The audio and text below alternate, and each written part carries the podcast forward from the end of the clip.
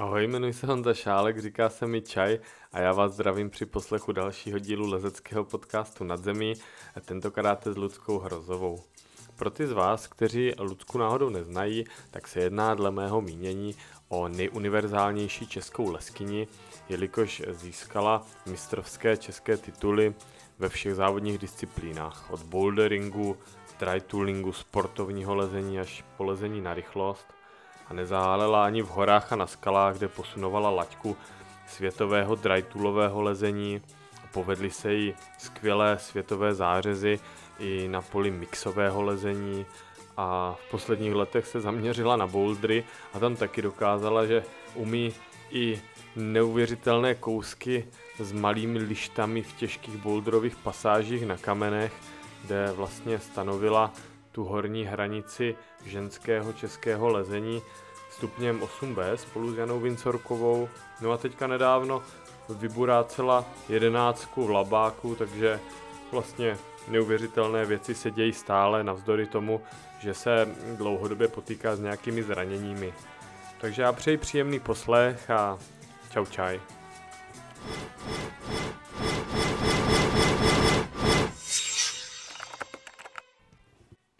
Čau Luci. Ahoj, ahoj. Já když jsem si před časem povídal s Editkou Opatovou, tak jsme se bavili o tom, že spolu pořádáte nějaký kemp pro ženy. Je to furt pro ženy, nebo už, je to, už mají možnost jako propustku i chlapi? Tak ta myšlenka vznikla, že to bude pro ženy, nebo takhle, že to bude aspoň jako minimálně, že tam bude část, která bude jenom se týkat žen. Že jsme chtěli, aby tam vlastně ty ženy měly možnost jako být společně a jenom v komunitě těch holek. Protože divil by ses, ale ta atmosféra, když si jdou zalíst obyčejně nebo zatrénovat jenom holky a není tam ten aspekt toho chlapa, tak je jiný. A chtěli jsme prostě, aby se holky třeba nebály, nestyděly se, jo, že prostě nevadí, že prostě netahá, nechce, nevadí, ale pořád se dá pracovat, ať už jako na technice a nebo i na té metodice to naučit. Takže je to tak, rozjeli jsme to letos, jmenuje se to Lueda, protože my už jako Lueda si takhle ze srandy říkáme dlouho, nějak to vzniklo tahle přezdívka. Už ani nevím prostě jako do jakých dob jako sahá, ale je to opravdu dávno a je to v podstatě Lu jako Lucka a že jo, Lueda, přesně tak. Přesně tak, takže rozjeli jsme to kempama pro holky a teďka jsme měli i smíšený... Byli přizváni i chlapy, byl velký zájem, jo? Tak jste to pustili chlapům. Super. No, jako zase ono je to taky o něčem jiném, pak ten smíšený, takže chtěli jsme, ale chceme držet oboje, aby to bylo i jenom pro ty holky a i třeba ty smíšený. Hele, a v čem je ta atmosféra jiná, když lezou holky samotný? Dokážeš jako něco vypíchnout? Jako... Tak v podstatě, teď nechci jako vyznít, aby to vyznělo jako vůči chlapům špatně, ale prostě nebo ne často, ale jako stane se, že tam prostě ty chlapy jsou takový jako macho a prostě a já to tady teďka udolám a ty holky k tomu většinou přistupují trochu jinak a když tam jsou jenom ty holky, tak tam není jako, že by to prostě... Protože když jde už jako chlap a holka, tak často, prostě vlastně drtí většině to tak bývá, že tu roli toho hlavního převezme ten chlap.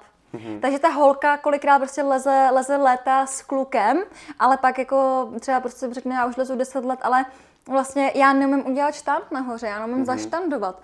A pak prostě zjistíš, že protože jako nejdřív si řekneš, jako, jak je to možný, že když už teda leze 10 let s tím chlapem, ale pak je to hnedka dojde, no jasně, protože prostě ona je na tom druhém konci lana, ona tam doleze a ten šten už je hotovej, jo, občas prostě někdo teda dá si tu práci, vysvětluje to třeba té partnerce, ale ono je to pak stejně jiný, je úplně jiný, prostě ona to může zvládnout dole, a je úplně jiný, najednou to prostě třeba udělat v té vejšce, jo, nebo prostě ne vždycky je to přes šablonu, často prostě někdy tam je slaňák, někdy je tam, někdy je potřeba prostě to vymyslet nějak jinak a to třeba ta holka si neskusí, protože vlastně nakonec vždycky to sklouzne k tomu, že ona je prostě považovaná za ten slabší článek a prostě ten chlap se naváže první.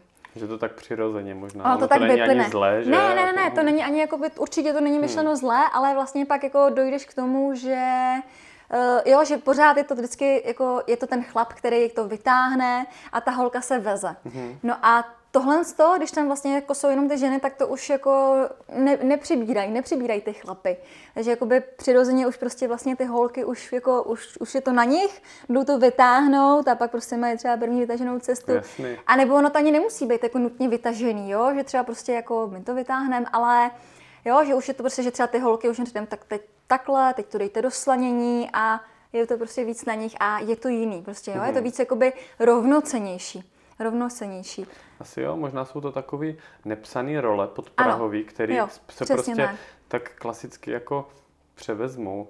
Ale třeba mám, ne osobní, ale mám zkušenost jako zprostředkovanou, že třeba děvčata, co jezdili třeba na různý ty srazy, třeba evropského formátu, tak si to vždycky strašně chválili. Že najednou jako potkáš takový ty spřízněný duše a asi to může být super, když se dvě holky vlastně zakousnou do nějaké cesty nebo nějakého výstupu a bojujou. Jo, mně se přesně tohle líbí, že i pak třeba z toho vzniká, jakože, jo, že jsou vlastně jakoby parťačky, ty holky. Protože dneska taky pořád se vidí takový ty skupinky kluků, jo, a pak většinou potkáš ve skalách často skupinky kluků a pak jako holka kluk. A už míň je tam, jako, že by prostě jako skupinka holek vyrazila. A já tomu fandím a jakoby ráda to nějak jako zprostředkuju a říkám, že ta energie tak je tam super. Tak oni vás mají skvělý autority, takže se třeba nemusí tolik bát, že jim to vysvětlíte všechno, jak to má správně být.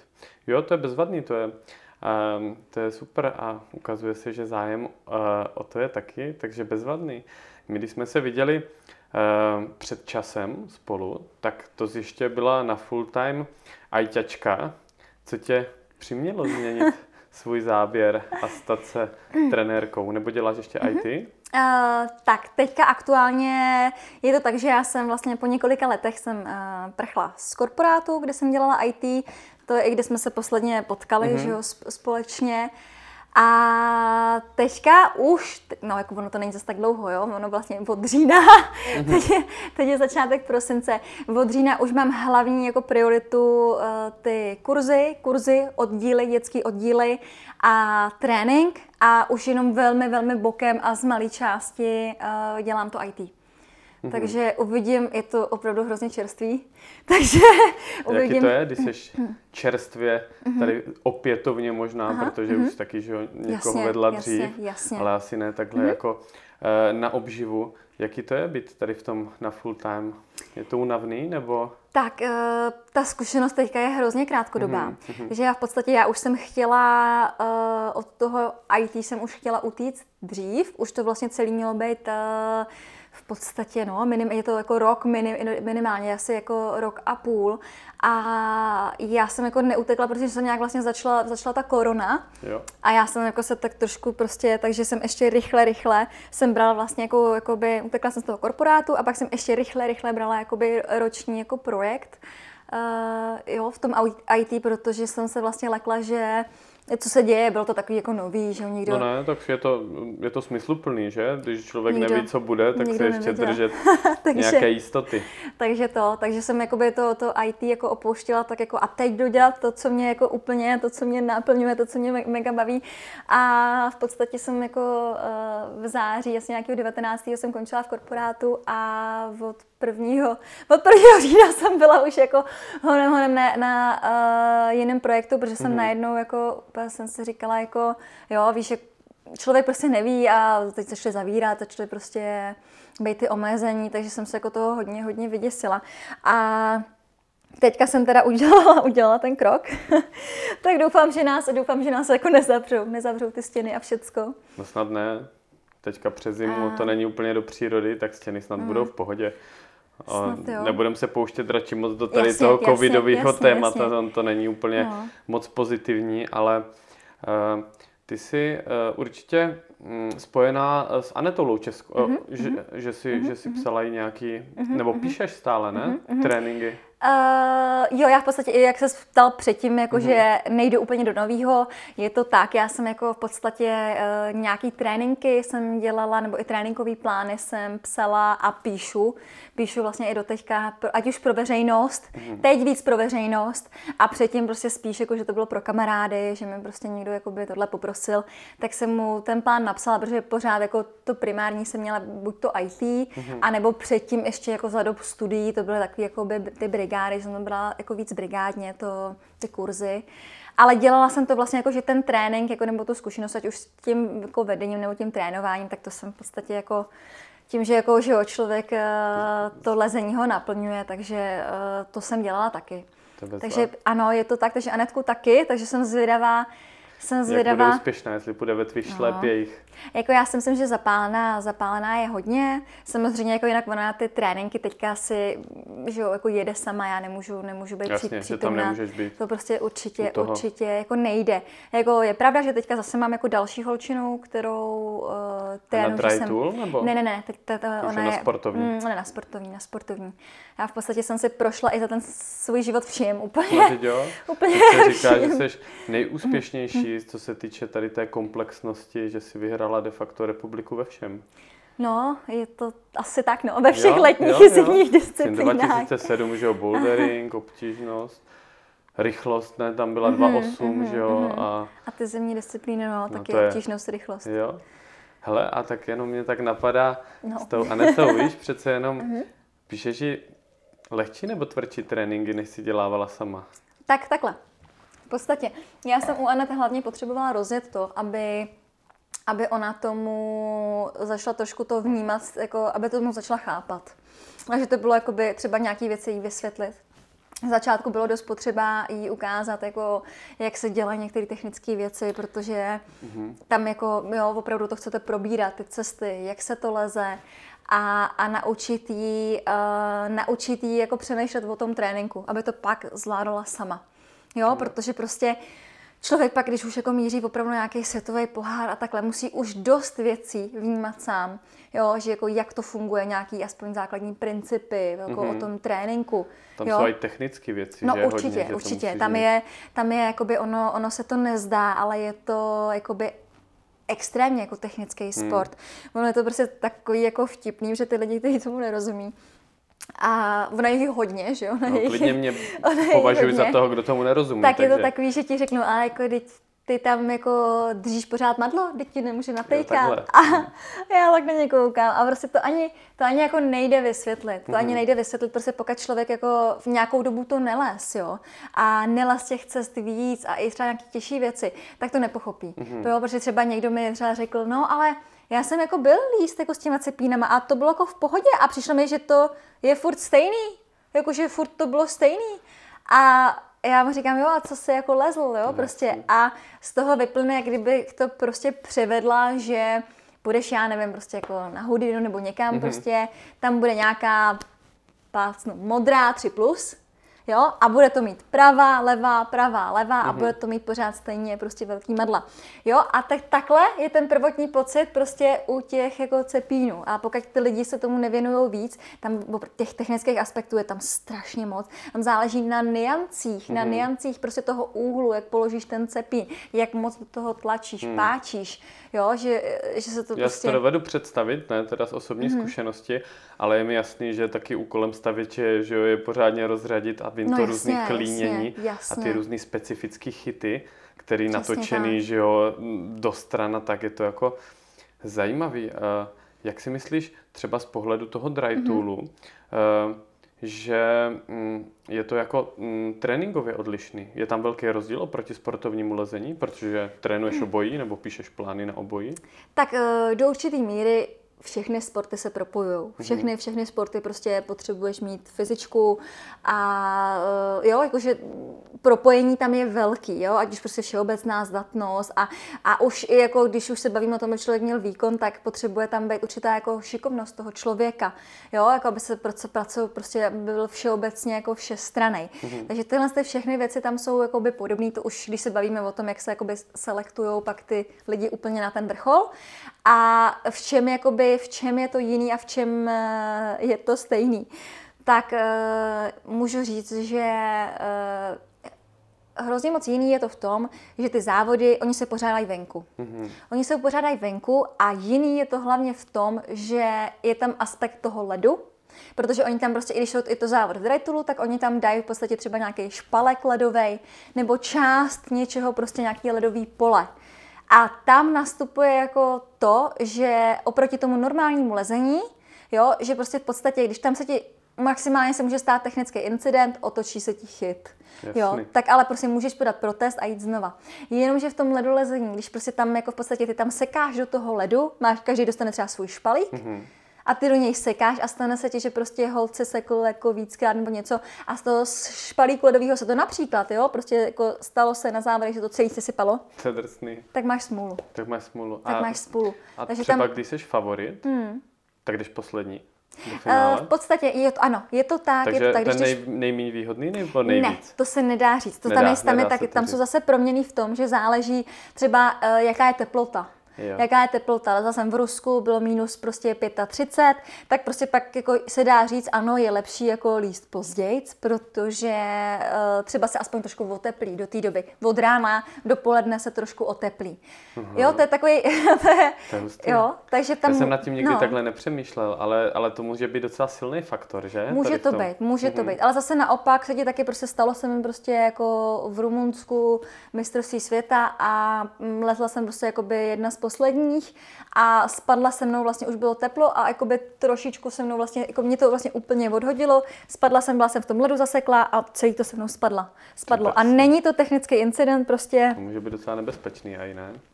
Tak samozřejmě ty cepíny jsou. No, já jsem myslel, že se tebou tam to, trefil tě někdy cepín při pádu. Při pádu, největší průšvih jako při pádu cepínu, který jako já jsem zažila, tak je, co se týká těch lidí, kteří stojí dole. Takže třeba jako si pamatuju, když jsme měli zase jako světový pohár v Rusku a chtěli zrychlit, aby odsejpali kvalifikace, tak se lezlo 5 kvalifikací naraz. A v podstatě tam, že často je potřeba jako hodně dynamicky se někam rozpřáhnout, švihnout a stane se, že prostě ten cepín ti vyjede nebo sklouzne z něčeho a tam se stalo to, že cepín probodl jakoby v obličej, takhle naskrz od voka dolů, vedlejšímu jističi z cesty. Čiže rovna koukal nahoru, jo? Tak no, protože on totiž koukal na vedlejší jako stranu. Tyjo, tak to nechceš teda. To nechceš. A počkat, a on jistil a zvládl to jištění, nebo? Zvládl to jištění, tak ale... Tak to je frajer, to kdyby se mě zapích cepín teda do voka, tak asi nevím, jestli bych jako v tom kyblíčku jistil dál. Bylo to takhle prostě naskrz, no, naštěstí jako by to jako rozdejchal, takže jako vidí, je to dobrý. Ale ty jsi teda někdy propichla nohu? To taky, to jsou takový jako... S mačkama zase, ne? Jo, tak to není jako ani nic, co bych zmiňovala, ale jasný. Drobnosti, hele. Propichla jsem si, no já nevím, to mohlo mít tak třeba 3 cm, co jsem se to propíchla. Tak si nepíchneš cepin pod voko, tak to přesně. Ani nezmiňujeme. Přesně tak, no. A nebo se stalo, že třeba vlastně taky, že lezla, myslím, že to byla Petra Klinger a... že tu znáte jako i z boudru. No jasně, ona je silná boudristka švýcarská. No a ona jako silná i drajtulistka. Jo. Takže já ji znám hlavně jako právě ze svěťáku z toho drajtulu. Samozřejmě teď to omezila, jak byla ta olympiáda, ale teď jsem viděla fotku včera, že se chystá. Že se chystá začít. Tak venku jí to nezavřou třeba. Tak no, to ne. Tak tý se stalo, že vlastně si přeřízla tím cepínem, jak on spadnul, tak si přeřízla vlastně skoro lano a zůstalo to vyset na těch posledních 3 takových těch pramínkách. No, tak rychle tam dávali nějakou síť pod ní a jako bylo rychle to vyřešili. Fakt, takže na to byli připraveni na závodech ze síti, hasiči vzadu, jo, za ledovou stěnou. Tak ona ta síť se tam dává často, všeobecně. Fakt? To je z toho důvodu, protože nám padají cepíny. Jako kvůli těm cepínům spíš. Takže když tam třeba jako jsou dole diváci nebo cokoliv, prostě ten jako, jo, nebo je tam ten jistič. Takže kde jdou, tak ty sítě se tam prostě jako někde dávají, no. Vždycky záleží podle toho, kde se závodí.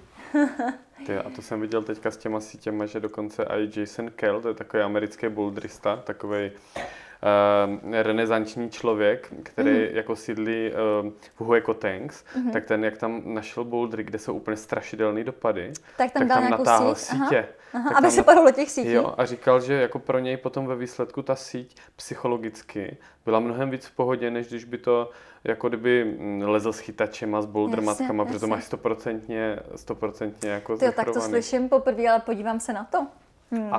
A na lani, myslím, že ve Skvomyši, tam někdo lezl na solo nějakou cestu pekelnou a tam si natáhl taky síť, myslím. Ale to už je pár let zpátky. Takže ta myšlenka ty sítě není vůbec špatná. Tak to vidíš, to slyším poprvé, že takhle. Že ale takhle. Když jsi říkala někdy v dřívějších rozhovorech, že třeba skrz ten kotník a to boulderování, jako ty dopady nejsou pro tebe, vidíš, tak třeba síť, hele, bude řešení. Highbally, natáhneš si síť a můžeš tam zrelaxovat, něco přečíst a pohoda. No, jo, podívám se na to, protože jsem fakt o tom ještě neslyšela. A ve Vroclavi tam zase přišli s tím na stěně, že normálně lezli ten největší převis a natáhli tam něco jako na styl těch nafukovacích. A tak to jo, to vím. A vím jako i ty sítě, jako vím, že to někdy dávali i na umělých stěnách, ale venku, ale že by to bylo venku, tak to jsem právě jako... Jo, to teďka celkem čerstvý snímek, to Jasona Kelda. Něco s nestem a jako tanks a vyskočí to. No ale to je jedno, to jsme odbočili. Mě by Luci zajímalo, já vidím celkem strašně dynamický vývoj v tom sportovním lezení a v tom boulderingu, jako na závodní scéně. Děje se něco i takového jako v dry toolu? Jo, ten vývoj tam je taky, jako samozřejmě jiný, ale ten vývoj tam je taky. Jako on vlastně v podstatě, ať už se bavíme o sportovním lezení nebo i tom ledolezení závodním, tak to jsou pořád jako ve srovnání s nějakou atletikou strašně mladé disciplíny. Jo, takže ono je jako logický, že tam ještě budou probíhat ty velké změny. Teď jako že olympiáda, prostě tady jako vlastně jakoby je vidět ještě, jak moc i se ta samotná disciplína utváří. Takže jakoby dějou se jakoby ty podobné věci jako i vlastně s těma... Že víc dynamicky, že se skáče s cepínama, ano, jo? Ano, a ti ukážu nějaký videa, skáče se, no, ale to už na mý operovaný ramena není, jasně. Ale je to tak, skáče se, jo, teď už nejsou patní hroty, kdysi bejvaly, jo, jako v podstatě, když já jsem přišla na scénu, tak už jakoby vlastně ty patní hroty nebyly. Kvůli čemu to jako kdyby přestalo? Ono si můžeš na tom hrozně moc odpočinout, fakt? Takže v podstatě jako by to trvalo i hrozně dlouho, takže to vymizelo, víš, jakože... Já jsem to chápal třeba v těch extrémních drytoolových cestách nebo tak, kdy potom jako kdyby se mohla z jistého pohledu třeba devalvovat tím, že se odpočíneš ta obtížnost. Na druhou stranu na těch závodech jsem bral, že tam jako se to omezí časem, ne? A nikdo nemá jako... Máš pravdu, jakože když omezíš čas, tak prostě člověk nebude moc jako odpočívat. To se děje i u těch cepínů, nebo to vidíš vlastně to zkracování těch časů, aby to bylo víc divácky atraktivní, tak to vidíš i v tom sportovním lezení. Každopádně pořád je to jakoby aspekt toho, že to jako zlehčovalo. Jo. Což jediný, což je teďka trošku zarážející, tak jakoby v podstatě, když já jsem jako končila se závodama, se svěťákem, tak už se to prolínalo, už se začínalo líst s delšíma cepínama.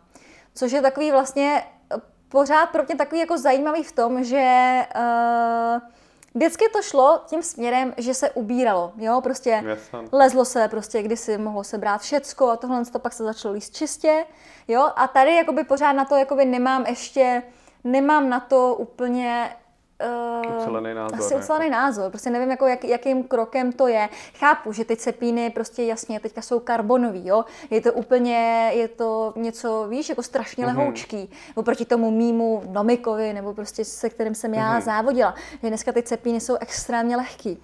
No ale ty lehké cepíny přece musí být taky jako vyvážený tak, aby se dobře zasekávalo, že musí mít jako takovej ten... Jako jsou, ale ta hmotnost je prostě... je šíleně jako nižší.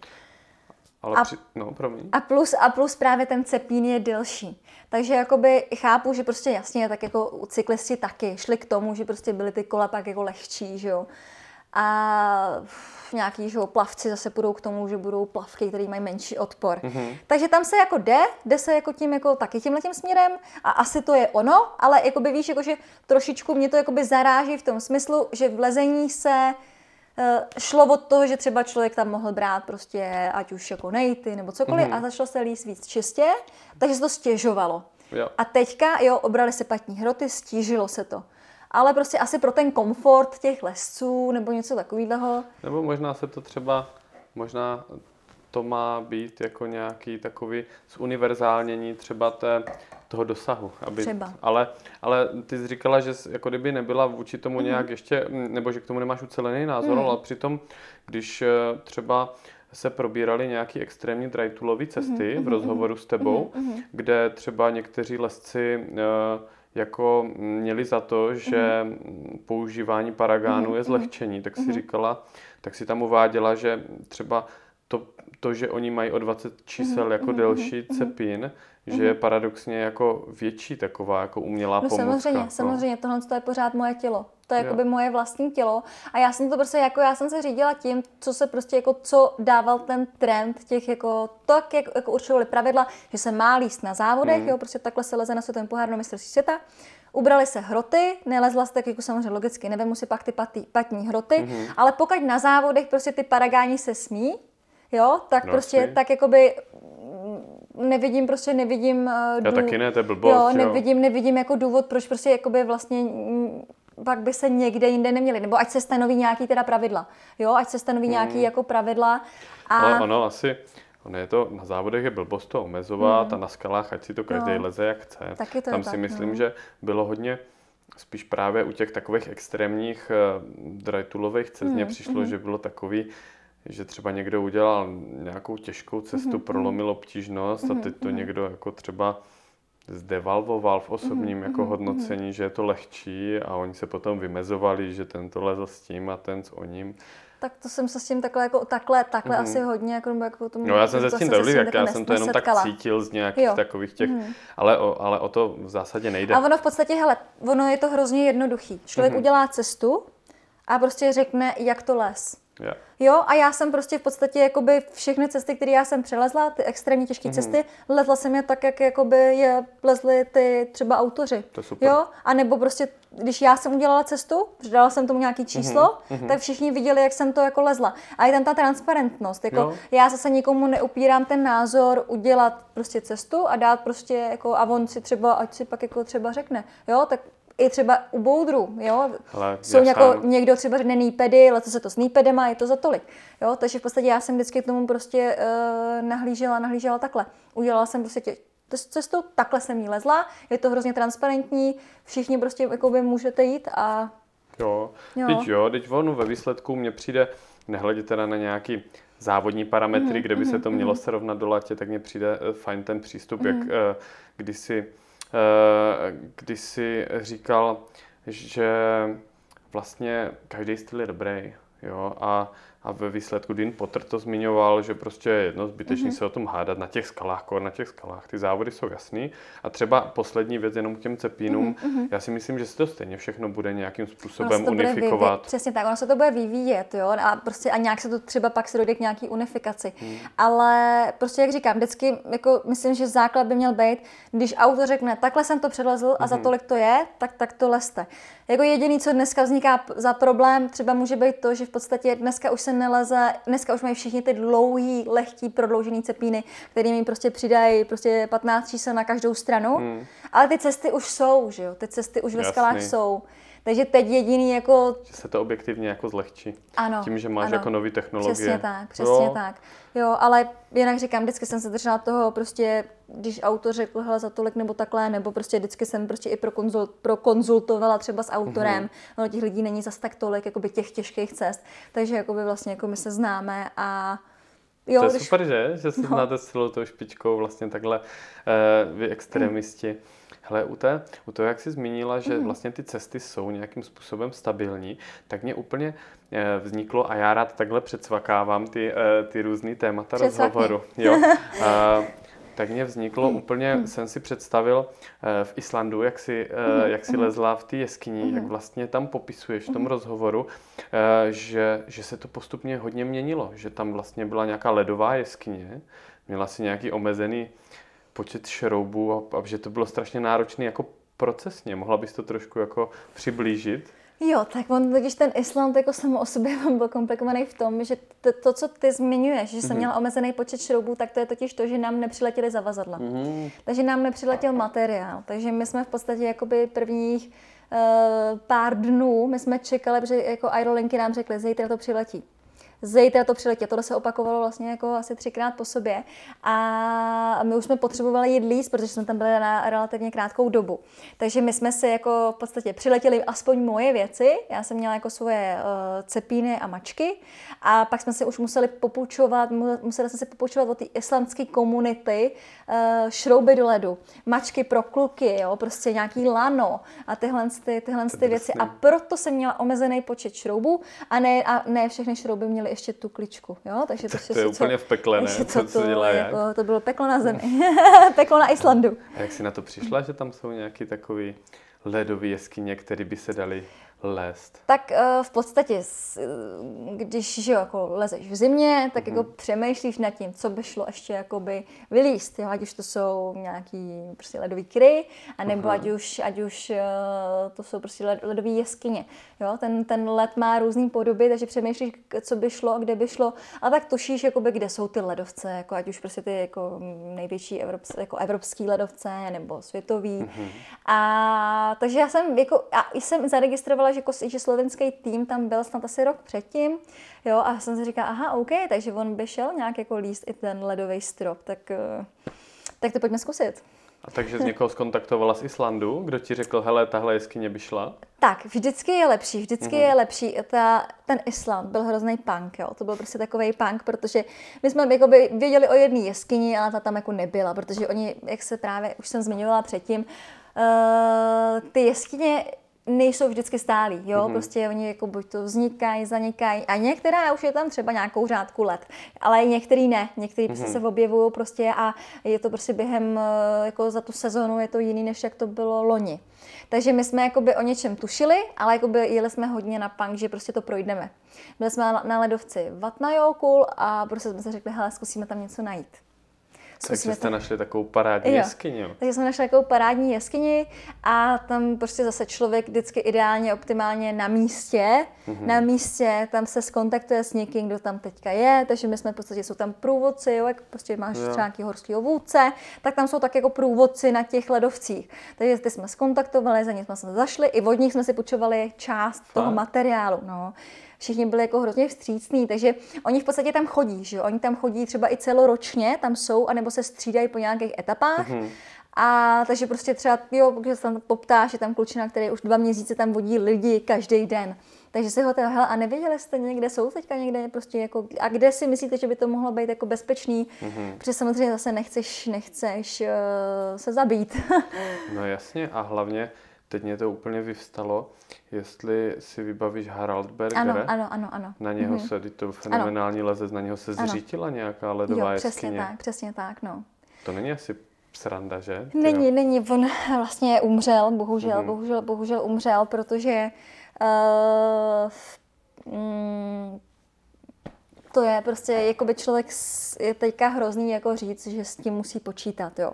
Ale v podstatě s určitým rizikem, když jdeš líst ledy, nebo i když jdeš do hor, jo, ono prostě jako... To jo, tomu rozumím. Musíš jako s tím počítat a prostě i ty jeskyně padají. Jasně, že tam můžeš narušit vlastně nějakou... A to není ani spíš jako nutně, že ty to tak narušíš, ale je to o tom, že prostě, že už ta, jako, protože ty do té jeskyně nevidíš. Jo. Ty jakoby nevíš, jako třeba to má uvnitř nějakou velkou prasklinu, nebo nevíš, jo? Že to není, že si uděláš sondu. Přesně jeskyni. Tak. Přesně tak. Tohle to není jako, že odkopeš půl metru sněhu nebo metr a... To je drsný. Takže vždycky jdeš. Přesně tak, jako je to ono, je to jakoby jako smutný, těch případů je víc. Těch případů je víc a Vždycky je to riziko. Prostě, a já si i na toho prostě hryho vždycky vzpomenu, že to je riziko, když jdeš líst prostě do ledové jeskyně. Tak ono, riziko jsou i jako normální. Ty jsi tam hodila i nějaký záda, ne přece? Hodila jsem tam. A co se tam stalo? No, protože já jsem si řekla, že to prostě polezu od země. A to je skoro, jak to bylo převislý? To byl strop? Hodně, to byl vlastně úplný strop. Fakt? Byl jak strop. Se zasekávají cepiny do stropu? Hrozně. To vůbec nedovedu si představit. To nechceš vědět, to je hrozný. Jako takhle. Já to vůbec nechápu. Stalo se mi, že už jako byl hodně měkký led, někde na ledovci stane se, a že se dá do toho rozumně jako seknout a třeba líst. Jo, ale to jsou spíš takový nějaký traverzy. Kdybych řekla, to jsou takový převislý traverzy. A když se bavíme o oblouku, o čistém jako oblouku... Jo, jako myslíš traverz, že třeba nejseš tak...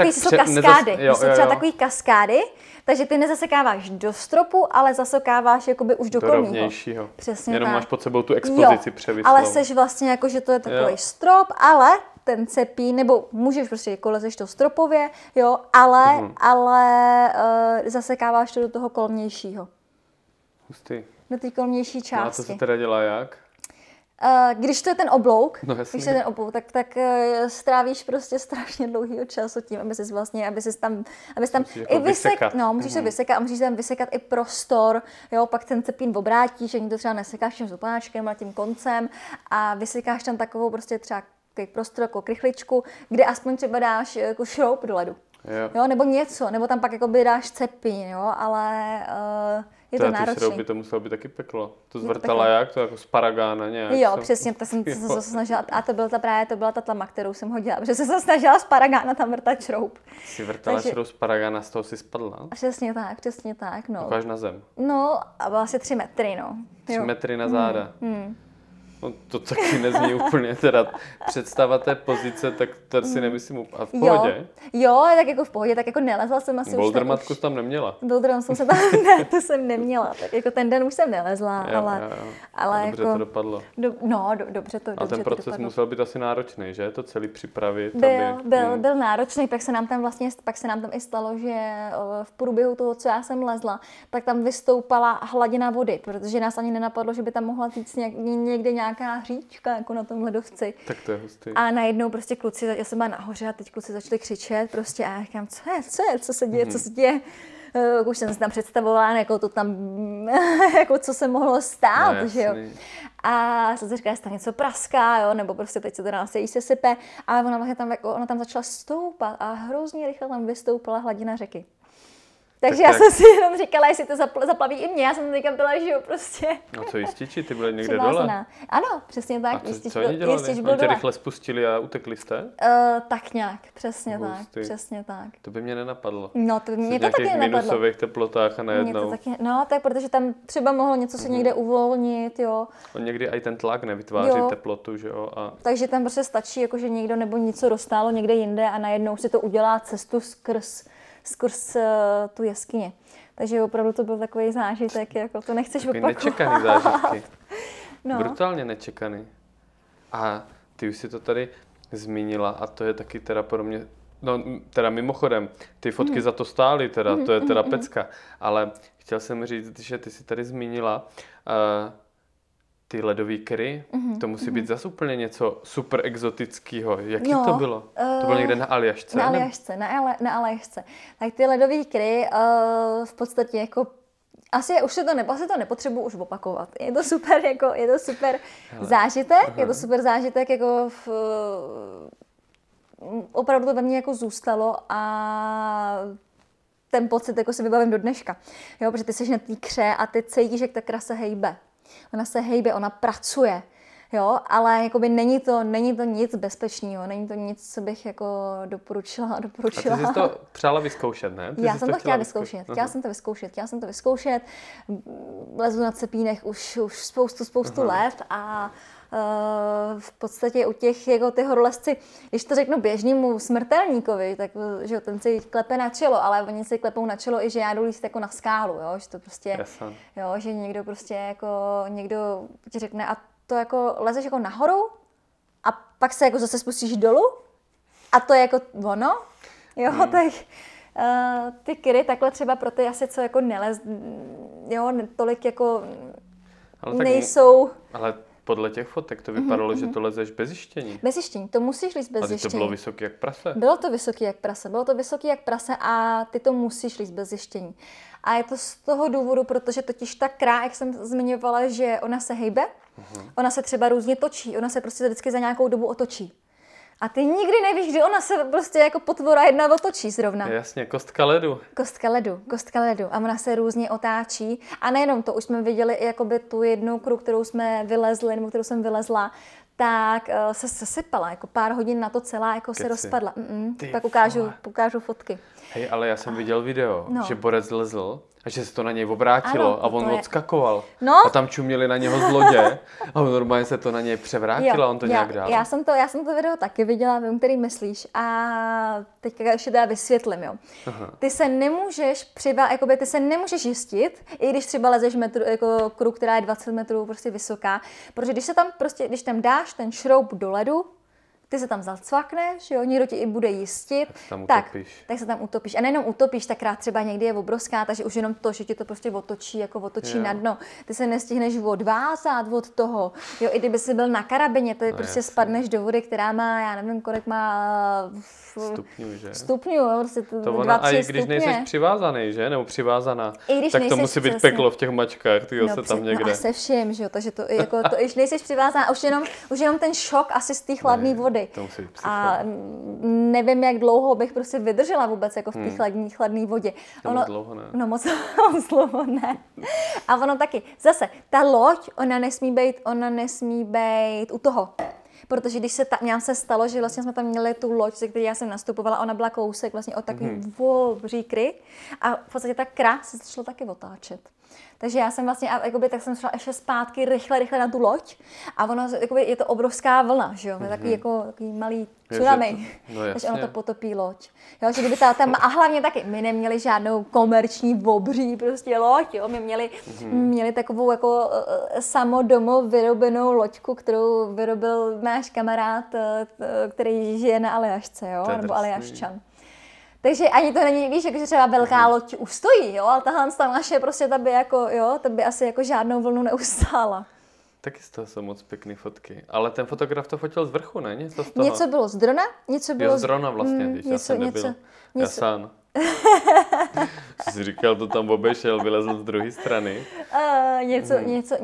Něco je dron a něco je ze země, no. A někde třeba, když byla vyvýšenina, i taková obří vyvýšenina, tak vylezl na to prostě na tu takovou ledovou vyvýšeninu. Ale... Tim Thompson, přesně tak. No, krásné fotky dělal. Nádherný, je to fakt krása a ještě teda jenom řeknu k tím jeským, takže nemůžeš být přivázaný, protože za A ještě toho ty ohrozil. Ke krám, protože by si ohrozil i toho jističe. Protože kdyby se to otočilo, tak jako my tam zavřete. Musel z loďky, ne? Nebo že by zůstal 2 metry nad zemí. Ne, musel by asi třeba z té loďky, takže v podstatě by si ještě ohrozil zbytečně toho jako jističe. Takže hold, jako stejně se tam jako by se člověk neměl vázat, protože se může stát, že ta kra se otočí a pak prostě je vymalováno, že jo, pokažený odpoledne. Deep water ice climbing. Přesně tak, takže musíš holdit solo, no, ale taky bála jsem se hodně, jo, protože jakoby metru pod sebou hromada a do té ledové vody jako tam řachnou prostě třeba z 15 metrů nechceš. No to si nedovedu představit, jako vypadá to božsky, ale vůbec se nevěděl, že to v sobě skrývá takovýhle rizika. Že je to tak nestabilní, to by mě nenapadlo. Je to hodně nestabilní, no. To je drsný. Nebo jako samozřejmě zase třeba jsou nějaký jako obří kry, které jsou stabilnější, jo, ale aspoň jako ty, co já jsem potkala, tak říkám, tak se otáčely se, anebo se ta jedna celá rozpadla. No je to led? Stalo se ti někdy nějaký nestabilní nebo takový riskantnější situace třeba u ledopádu, protože ty si jich mraky, že jo, lezla? Nějaké situace se staly v podstatě... No, víc situací se stalo. Pojď, to posluchače zajímá. Dobrodružství. Tak, kdy já jsem se asi jakoby bála nejvíc v životě, tak to jsme lezli s Mírou Matějcem. Já jsem s ním jako hodně dlouhou dobu jsme lezli ve dvojce spolu a moc ráda na ty léta vzpomínám, protože prostě jako bylo toho hodně, co jsme zažili a ty zážitky jsou intenzivní. Jo, že že to se třeba kolikrát, jako, nebo kolikrát, jo, párkrát to bylo na té hranici, jako jsem si říkala, tyjo, přežijeme, nepřežijeme. Fakt. Takže ty zážitky jsou takový intenzivní, takže jako do dneška se to přesně vybavím. Hlesli jsme to Jedi Master, jako těžká, jako těžká mixová cesta, vršek dole dry tool, vršek kompletně led. A bylo už prostě víc odporné, než jsme to dolezli, už se do toho celý den pražil sníh, jo, nějakou dobu nám to trvalo. Sluníčko. Toto víno. Prašilo do toho ledu. Já nebudu opravovat, ale... To je tím vínem. Ne, to je v pořádku, tak všichni to posluchači pochopili, já jsem si nebyl jistý, tak jsem se radši řekl, víš. Ne. Už, do toho sněhu, do toho ledu pražilo sluníčko a nám se to zdárně podařilo vylíst. Takže úspěch, jako ohromný úspěch, že jsme to vylezli jako OS tým. A jako prostě jedna z nejváženějších cest mixových. To je kde? To je v Alpách? Je to v Itálii. A já jsem jako slaňovala a tu poslední dílku, slaňovali jsme navíc dílek a já jsem slaňovala tu poslední dílku první, takže Míra byl ještě na tom posledním štandu. A taky můžu ukázat fotky toho ohromného prostě ledu, který jako jo, vlastně takový ledopád, jako obří, který jsme tam nahoře lezli v té vrchní části, ty další dvě dílky ledový. Tak já jsem teda se spustila dolů, ucítila jsem pod sebou zem, jednou nohou, víš, jakože jedna noha jde občas jako dřív, tak jsem jednou nohou cítila zem, teď ta druhá, to jsou taky, mě se to strašně zpomalilo, jako tak, že jak kdybych vnímala fakt každý milimetr té nohy, jak jde k zemi.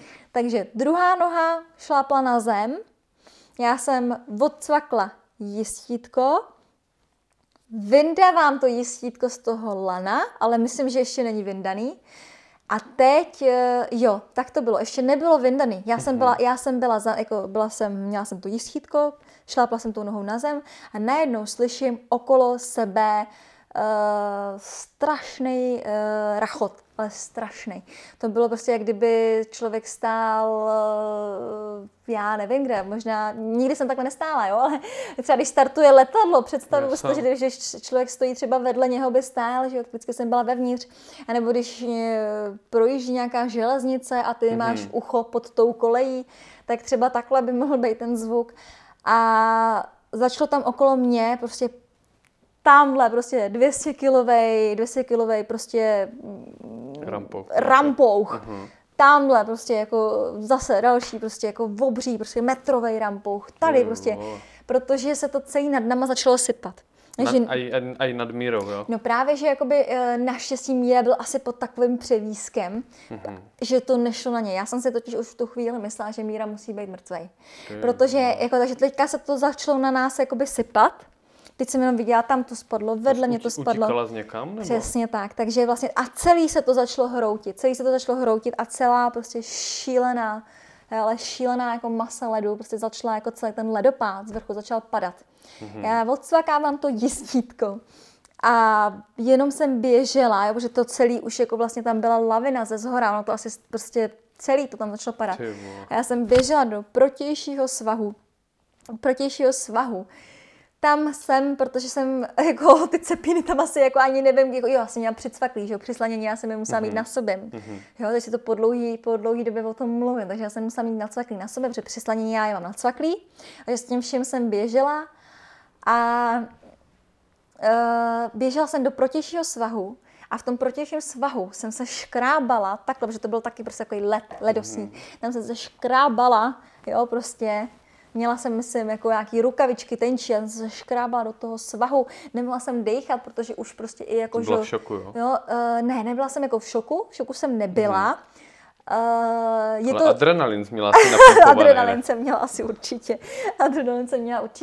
Ale už pak, jakoby, jak i se dal ten sníh tam, protože to byla kombinace toho ledopádu, sněhu a všeho, a nedalo se dejchat, protože to bylo v tom vzduchu. Víš, že to bylo takhle rozvířený v tom vzduchu. Co ten Míra? No a Míra tam byl prostě, asi z Míry to prostě muselo všechno přeletět jako přes něj, protože tam byl v tom mírném jako převízku. To je peklo a teda. Peklo a já jsem si prostě myslela, jsem se tam škrábala, nemohla jsem dejchat, protože vlastně všude už byl ten sníh, jo, že vlastně byl tak rozvířený a bylo ho hodně, že jsem nemohla dejchat, že jsem se tam škrábala jako do toho protějšího, svahu a říkala jsem si, že Míru to muselo samozřejmě strhnout a zabít. Takže... On jak super hrdina, ne? Z toho sněhu vylezl, ne? A hlavně, víš, tam přijdeš jak na minovém poli. On si taky musel myslet, že jsi umřela, ne? To jako... Z vrchu si myslím, že to taky asi jako... Asi si taky musel říkat, že to zašlo padat, jo? Že to taky jak minový pole, tam prostě běžíš, protože nevíš, kde zrovna to spadne, až se to urvalo celý. A jako adrenalin tam určitě musel být asi hodně. To je psycho. Jako... No, on ti občas ty nestabilní ledy, mně přijde, že se to dá... A tohle vypadalo dobře, jo, jako tohle prostě není jako, že lezli jsme s Mírou nebezpečnější a nestabilnější ledy a vždycky to bylo dobrý. To se dá možná i minimalizovat třeba tím, že člověk se tomu víc věnuje, že dokáže odhadnout tu podmínku, že jo? Ale pořád je to faktor toho, že prostě jako nebo i ten přístup k tomu, že jo, ty jsou tam ty laviny... jednou se mi spadlo, že jsem spadla do trhliny, jo, a to je taky, a to byla s taťkem, ne? To bylo na tom Mnichově, ne? Co se tam stalo? To jsme lezli... A ty jsi s taťkem ale lezla spoustu věcí. To je ale hustý, že se s tebou vydal do takových divočin. No jo, no, on je vždycky poslal. Hele, les. On se mnou moc nemazal. Jako hustý. On se mnou nemazal, no. To bych to určitě řeknu, že ne, no. To už od mládí, když si pamatuju, že jsem lezla jako na písku jako maličká, že jsem prostě už tahala. A teď jsem lezla nějaký 7C na písku a teď jsem tam prostě říkám, tady je to těžký prostě. Jo, a teď já nevím, kolik cest tam měla kruhů, možná jenom jeden a slaňák nahoře. A říkala jsem, tady je to těžký, já se jako tohle, co mám, já se bojím. A tahle na mě, 7C, to nemůže být těžký, les. To je vtipný, že když jsem si povídal s Editkou, tak říkala hodně podobnou historku, že to měla tak s Hudym, že i takhle vždycky to bagatelizovala, ale tak zocelilo vás to samozřejmě, tak je to super. Ale počkej, zpátky k tomu Mnichu. Já jsem četl, jak si to popisovala, a vy jste tam zažili i nějaký pekelný bivak, ne? Bivak, no, přesně tak. My jsme totiž lezli ve třech a... Byli jsme strašně pomalí a mysleli jsme si, že to už se stihneme, že stihneme sejít a nestihli jsme. A neměli jsme sebou, protože jsme chtěli jít na lehko, tak jsme neměli sebou vůbec žádné věci. Jediné, co jsme sebou měli, tak byl jeden žďárák, jo, ale neměli jsme ani silné péřovky nebo něco takového, takže... Takže v podstatě člověk leze, že ho leze celý den a teď už i to jakoby zmrzne, ono v podstatě, když lezeš v tom ledu, tak tam vždycky tam něco kape, jo, nebo prostě vlastně jsi zmoklej, teď ono to zmrzne, ono to zmrzne na tobě, jo, a to byla hodně krušná noc, Já si pamatuju, že jsem jako byla pro, aby jsme šli dál, že prostě... Přes noc, myslíš? Aby jsme šli přes noc. Asi, ale jakoby se zpětně jakoby hodnotím, že... Já bych si to asi rozmyslela, třeba 100 metrů. Taťka řekl, hele, budeme bivakovat. Přesně tak. A to jste vykopávali nějakou jeskyni? Ne, tam nebylo kde, protože to už jsme byli na Suťovisku. My už jsme byli na Suťovisku z té druhé strany, jo? Takže my už jsme byli na sestupu. Jenom pro posluchače, vy jste lezli severní stěnu Mnicha, což je vrchol hnedka vedle Aigru. A ta je jak vysoká, nebo dlouhá, jenom tak, aby... Něco okolo 4000 metrů. Počkat, ale ta stěna samotná. Jo, tak to nevíš. Jo, to nevím. No, tak bude to asi nižší než Eiger, že jo, to je jasný. Takže zjistíme. Můžeme se podívat někde. A tak to není zase tak zásadní. No a vy jste to teda, jako kdyby už vyšli na vrchol. Ano, my jsme dolezli na vrchol. Jo, z té severní stěny jsme dolezli na vrchol. A už jsme začali sestupovat. Jo. Vlastně, jo, se tam vrací člověk na normálku a sestupuje tam. Takže jste v Suťovisku bivakovali v jednom žďáráku. Přesně. Jste se vešli s taťkem všichni tři. Ne, nevešli. To si píš, že jsme se nevešli. To víš, že jsme se nevešli. Na koho nevyšel prostor? Na táto nevyšel prostor, ale my jsme v tom, jakoby, bivaku taky nebyli, teda bivaku. To nebyl bivak. Takhle, my jsme, ještě to jsem chtěla říct, my jsme v tom žďáráku nebyli zas tak dlouho. My jsme se celou dobu, vlastně strašně dlouhou dobu jsme se snažili něco dělat. Že ona byla fakt velká zima, bylo asi -11, že jo, prostě do toho se přidej nějaký vítr, jo. A do toho si přijde, že jako nemáš teplou péřovku, jako leze jsme to v taky jako lehčí péřovce. Jo, prostě máš jako jedny podvýkačky a nějakou jako vrstvu na to, ale moc navíc jsme toho teda neměli, protože jsme koukali jsme na předpověď, říkáme, jo, to musíme zvládnout, jo, prostě počasí dobrý tohle.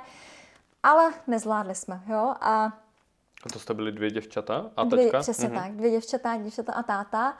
A takže jsme jakoby teda řekli, že holt tady zůstaneme a počkáme do rána.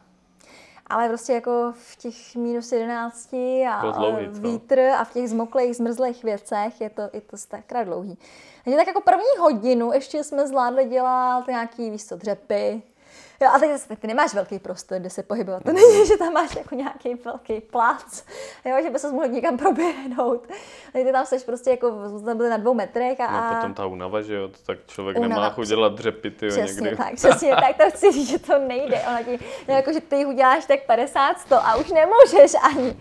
Už nemůžeš a když to řeknu otevřeně, tak už jo, měla jsem jako trošičku jako slzičky v očích, jako byla mi, protože asi mě předtím pomrzly nohy. Mě předtím v Alpách na jiném výstupu s Mírou, na ilumináty mi omrzly prsty u nohou. Jedna noha horší, druhá noha méně horší. A ty prsty byly v té době ještě docela relativně hodně citlivý. Hodně citlivý, takže ty omrzliny, oni pak jsou prostě jakoby minimálně. Já jsem to měla tak, že prostě po těch... To tě jako bolelo fyzicky? Ano, fyzicky. Já jsem to měla až do těch jakoby nafouklých puchýřů. Už jsem to měla... ale když jsem měla omrzlý, to... Ta tkáň, ona se mi nikdy úplně nezhojila. Já tam mám prostě pod palcem, pak ti třeba ukážu, až jsou na ponožky. Takový, vypadá to jak takový obří mozoul. Jak máš prostě třeba, že jo, na dlani, tak máš takový menší mozoly, že jo, třeba z toho lezení, tak to je takovej velký mozoul čehosi, co je asi nějaká už trošku prostě jako horší tkáň. Jasně. A ty prsty mě zvládnou v zimě bolet. Jsou prostě citlivý, a v té době ještě to bylo relativně krátce potom, takže byly ještě daleko víc citlivý. Pardon, probujeme mikrofon. Takže to bylo jako tvrdý, jo? Takže já to právě jako, takže když to dopovím, tak já jsem v té době musela líst s vyhřívanýma vložkama na baterky v botách. No ale ty baterky mají nějakou výdrž. Jakolik? Jsem se chtěl zeptat zrovna. Já mám asi dvoje baterky a ty jedny třeba měly prostě okolo jako... Na to prostě vždycky záleží na tu intenzitu toho, jakou si nastavíš. A má to třeba okolo 8 hodin, když tam se dáš něco slabšího. Je samozřejmě v té době, jakože já už jsem věděla, že prostě že už jako je zlé a bála jsem se o ty prsty. Takže já jsem se hodně bála o ty prsty, cítila jsem jako, že mě to, jo, o ty prsty na nohách, že ještě jako by mi nevadilo, že člověk jako nějak prostě se přepneš do takového módu prostě přežít, ale tady jsem se jakoby spíš jako psychicky, já jsem se bála o ty prsty. Jo, já jsem vzala plný kapsy tuškových baterek, jo? A... Ne, plný kapsy, ne, to jsou prostě 2 baterky, se kterými jsem lezla a říkala jsem si, že by to mělo tak nějak ty prsty ochránit.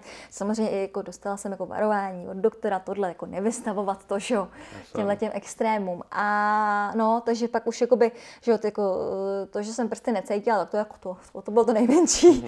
Ale ono se pak jako samozřejmě i hůř chodí, když to necítíš, ale spíš už jsem se jakoby, já jsem se hrozně o to bála, začalo to hodně bolet. A to bylo někdy prostě, já nevím, asi po 4 hodinách jako toho... Vyšly ti ty baterky? No nevyšly, to právě jako říkám, ty baterky jako mi nevyšly ani na celou tu cestu nahoru, ale jako to by mi nevadilo, pak jsem si říkala, že člověk aspoň půjde, takže se jakoby nějak zahřeje, aspoň něco jako dělá. Ale protože jsme vlastně jakoby, že jo, tam museli zabivakovat, tak no, tak... tak kamarádka, se kterou vlastně jsem tam jako byla, tak... masírovala nohy? Ne, to se nedá, ne? Teď to musíš mít boty. Do pusy. Tak prostě, když to bylo nejhorší, tak prostě prsty do pusy. Já vím, že se to dělávalo, že to jako kdyby k tomu patří, ale většinou někde ve stanu, ale ne ve žďáráku. No jasně, no. To bych si řekl, že to musí být horší než to. Prostě tak jako tak to. Jsem měla aspoň program noční. Takže mi žužlala prsty jako u nohou, aby jsme to aspoň prostě nějak jako to, no, nějak. Tak to je hodná. To je fakt kamoška, to vás hodně stmelilo, ne? A tak víš, jak ty horolezci... se střídali s taťkem. Ne, jenom kamarádka byla Tlaton. Ten spál, ne? Bez tak. No, to je nespál, ale no, takže kamarádka mi žužlala prsty a jenom jsme to byla nejdelší asi noc v mém životě, jenom jsme čekali prostě, než přijdou ty první sluneční paprsky. No a tam jsem právě spadla do té trhliny. No, ještě k tomu. Tak co? Hele.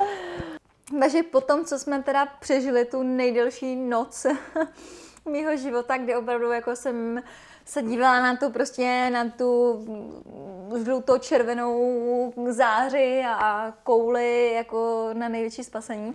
Mm-hmm.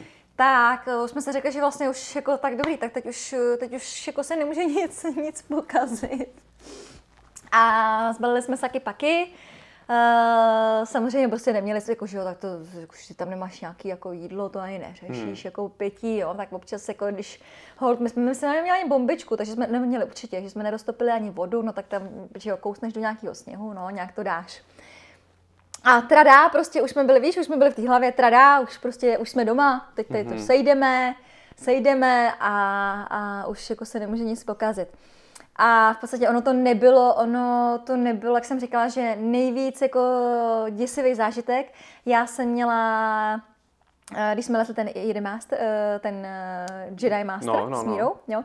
Já tomu říkám jako Jedi Master, ale samozřejmě Jedi Master. Jedi Master. Takže tam to opravdu ještě, jako když se k tomu vrátím, tak to bylo, ten zážitek byl, jak kdybych byla ve snu. Mm-hmm. Jak kdybych najednou usla. A teď jsem si myslela, víš, jako jak tam začala padat ta lavina na mě a myslela jsem si, že to bude, jako, jsou to takové setinky, ale jakoby ten strach tam byl v tom slova smyslu, že jsem si myslela, že se nedokážu pohnout. Jako máš ty sny, kde někdo na tebe střílí, jo, někdo na tebe... Nebo prostě... že před někým utíkáš a máš pomalý nohy, ne? Ano, přesně tak, přesně to tak. To má každej. A to, jasně, no a tohle jsem myslela, že se mi stane jakoby na tom, když na mě padala ta lavina, že nebudu moc běžet. Ale nějak to tam prostě asi ten adrenalin nebo co, naskočilo to tam, že jsem musela podat, podle mě jsem byla Usain Bolt na mačkách. A prostě jsem jako zaběhla svůj životní výkon. Jo, že ten bylo to úplně jako jiná situace, to nebezpečí třeba bylo podobný, ale ta situace byla tak, že já jsem s tím něco musela dělat. Jo, že jsem prostě padalo to na mě a já jsem musela běžet a musela se za tomu nějak vyhnout a nějak jako přežít, takže to bylo úplně něco jiného, než se mi stalo teďka, co chci říct, s tou trhlinou, protože my už jsme šli, už jsme udělali i ten sestup. Už jsme tamhle viděli jako turistickou cestu víceméně, jo, prostě už cesta skoro, na který jezdí rouba. Mm-hmm. A teď najednou jako už jsme nebyli navázaný, protože jo, prostě jako by nebyl důvod, tady už jako jezdí i rouba. Jo, takže ty už jako se nepůjdeš navázaný na takovýhle cestě. Jo, tamhle už jsme tady kousíček jako před náma viděli turisty. No a teď já jsem šlápla. To byla první? Já jsem byla první a šlápla jsem. No a najednou prostě, Najednou Lucka nebyla. A já jsem spadla do trhliny. Přistála jsem, po nějaký době jsem přistála, no naštěstí jako to nebylo ještě ani takhle jako bez příma dolů, takže jsem to jako brala tak trošičku cik-cak, jo, v té trhlině, že to nebyl ještě přímý rovnej pád. Mm-hmm. A přistála jsem. No. A teď jsem se začala úplně nekontrolovatelně smát. Úplně jsem se začala smát, jakože ty, co to jako bylo. Víš, jakože úplně... Tak to asi ne... Jako, kolik spadla, že se mohla smát? No, pár metrů. Jako. Ale pár metrů, ale měla jsem jako baťoch, že jo, takže jako jsem spadla jsem na... Předpokládám, že se ti nic nestalo. Nic se mi nestalo. Měla jsem baťoch, spadla jsem na ten baťoch, takhle na ty záda, nic se mi nestalo, takhle koukám na tu číru přede mnou. Jo, a teď slyším toho tátu a to... Musel teda čumět taky, co? No právě. A teď já jsem se tam strašně smála v té díře, že jo, v té... Trhle někam jsem spadla a teď jsem slyším jenom toho tátu a tu Máju. Lucko! Rumunsko! Prostě víš, jakože úplně, jakože no, prostě, no, protože to... si mysleli, že jo, že nejsem, no. No takže pak jsem jako je viděla, už nevím, který se tam, kdo se tam, jestli táta se tam doplazil, že jo, prostě opatrně se tam plazil k tomu, k té díře. Aha. A nebo jestli se už navázali, já ani nevím, protože jsem byla dole v té díře, že jo. Yeah. Takže jestli se oni nějak navázali, nebo co se přesně jako dělo, jako nevím, jestli se nějak navázali. Každopádně já už jsem viděla jenom, jak se tam jako plazí. Jak se tam plazí, já to tam směju. To je teda chladnokrevný, jako. To je jako je vidět, takže... že v těchto situacích dokáže... Jo, táta je hodně jako... se v těch horách hodí, že? No, to se v těch jako horách hodí a nejenom jako v horách, on má taky ty historky, že jel ve vlaku a teď prostě viděl, že člověk jako nějak skočil pod vlak a uřízl mu to nohy. Tak on jako nezaváhal ani na vteřinu, okamžitě prostě páčka, ruční brzda na zastavení vlaku. Vyskočil prostě, víš, a to jsou jako by ono jako, kdyby si měl přemýšlet vteřinu, tak ten vlak ujede ještě takových jako metrů, on i než zabrzdí. Prostě viděl páčka a běžel prostě, vyskočil z vlaku, běžel k tomu člověku, který, že jo, prostě volal záchranku, svazoval nohy prostě, aby jako, jo, a, nebo svazoval nohy, přeškrtil nohy, volal záchranku a jo, že to jsou taky hrozně rychlý rozhodnutí, který musíš vyhodnotit hned. Jo, že to není prostě tam, a tohle to on má. Takže se tam... To se rozhodně v horách hodí. A se spolu lezli hodně, i v horách? Nebo v horách zejména? No, lezli jsme, jako když už, tak jsme lezli víc v horách, no. Víc jako, přesně. Ale tak. Ty jsi říkala, že jako celkově ta zima úplně není tvůj šálek čaje, že to úplně nesedí. Šálku. No, já jsem nechtěl tady tohle. Ne. Ono to je takhle.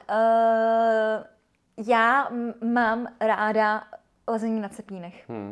Jo, my jsme se s Mírou dělali srandu, jako já miluju ledolezení, ale nesnáším zimu. Jo, takže to je prostě, to je jako já to mám ráda, ale samozřejmě jako pořád jsem jako křehčí konstituce, hůř se mi prostě to prokrvuje, jo, tam prostě tam, kde kluci jsou v pohodě, tak já jsem skončila s omrzlinama, jo, takže tohle to, jakoby, jo, prostě já mám ráda ten pohyb, mám ráda i ty, prostě jsem ráda v horách a miluju to. Ale zároveň, jako kdyby nějak mohly být ty ledy a sněhy. Teple. Jsou v Africe, jak o tom psal Míra Šmíd. Ale tam teda taky asi teplo nebude, jenom je tam to v Africe. No, takže je tam tenhle ten aspekt, no. Je tam prostě ten aspekt, že to je prostě drsný tou zimou. A už jsme tady zmiňovali, jak moc si nejenom závodně univerzální, kde se vlastně v tom celé té škále toho, co to lezení nabízí, jako vzala ta láska k těm cepinům? Jaký to má kouzlo pro ty, kteří jako třeba nad tím přemýšlí, ale ještě jako je to třeba jako ještě se k tomu nedostali. Kde je to kouzlo ukrytý? No, jako to kouzlo se podle mě každý musí najít sám. Ono to kouzlo je tam určitě víc skrytý, protože prostě já sama vím, že třeba například jsem na nějaký výpravě nebo expedici, teď je tam hrozně, je tam hnusně, je tam zima, nebo se dostáváš do těch situací, kdy to je nebezpečný, jde ti o život, tvýmu parťákovi jde o život, jo, a prostě a několik hodin tam musíš prostě být šílený v zimě ve zmoklých věcech, protože prostě děláš nouzový bivak. A v tu chvíli to třeba není dobrý. No, tak to mi rozumím. Ale tak přijdeš domů, jo, dáš si prostě 2 horký vany, jo, skleničku vína a už prostě otvíráš toho průvodce a říkáš, tyjo, a kluci, kam bychom mohli? Kam příště. Takže on se to tam každý asi musí najít sám, ale je to třeba schovaný za trošku jakoby tvrdší skořápkou. Ale třeba o to pak to může být ryzejší, ale ten pocit pro někoho, jo, někdo zase jako na to není a každý to máme jako nějak, jo.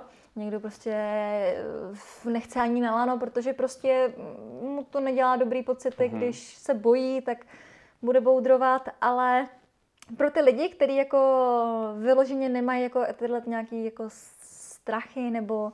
A nebo měli tvrdou školu za mladá, víš, takže nebo, asi jako se toho tolik nebojí, že nejsou možná, a teď to nemyslím zle, že nejsou jako kdyby tak změkčilí, že jako kdyby jdou tomu trošku vstříc. Ale já jakoby chápu, co říkáš, asi jakoby můžeš, nebo máš jako do nějaké míry, nebo třeba máš pravdu, nevím. Ale chci říct, že třeba já mám taky strachy, ale jinde. Ale jinde, víš, že třeba jakoby já jsem se strašně dlouho bála řídit. Prostě dokázala jsem líst nebezpečný ledy a všechno možný. Ale tak nejenom jsem měla sednout za volant a strašně jsem se bála. Jo, vlastně a jela jsem 25 a... Dlužno podotknout, že řízení auta je rozhodně minimálně na D1 mnohem nebezpečnější než lezení ledu. Než ledový kry?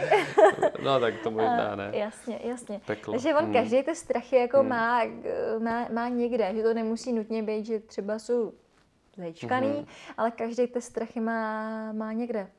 Jo, takže já se třeba někdy... Když pak jsme v nějaký šílený expozici a v šíleném mrazu a tohle z toho a teď si říká, že si vás to ještě udrží ten štant v ledu, anebo ne. Tak víš, tak jako, já se třeba pak někdy bojím jako jít v noci potmě na záchod. Takže každý máme svý strachy. To je drsný. Jo, tak to může uklidnit některé posluchače. Hele, napadlo mě jenom, ať od všech těch děsivých historek zase trošku odbočíme.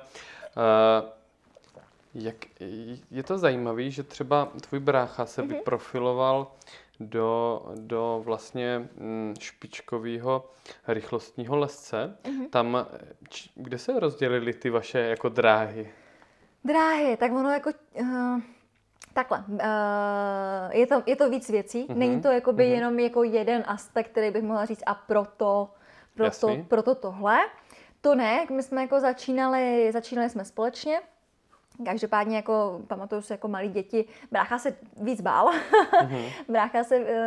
To se pamatuju, nebo pak to samozřejmě překonal. On to překonal, jo. Teď opravdu mluvím o tom dětském věku. Jo, však v pohodě. Jo, já jsem šla do toho jakoby až někdy až moc jako neohroženě, jo. Až moc, až jakoby.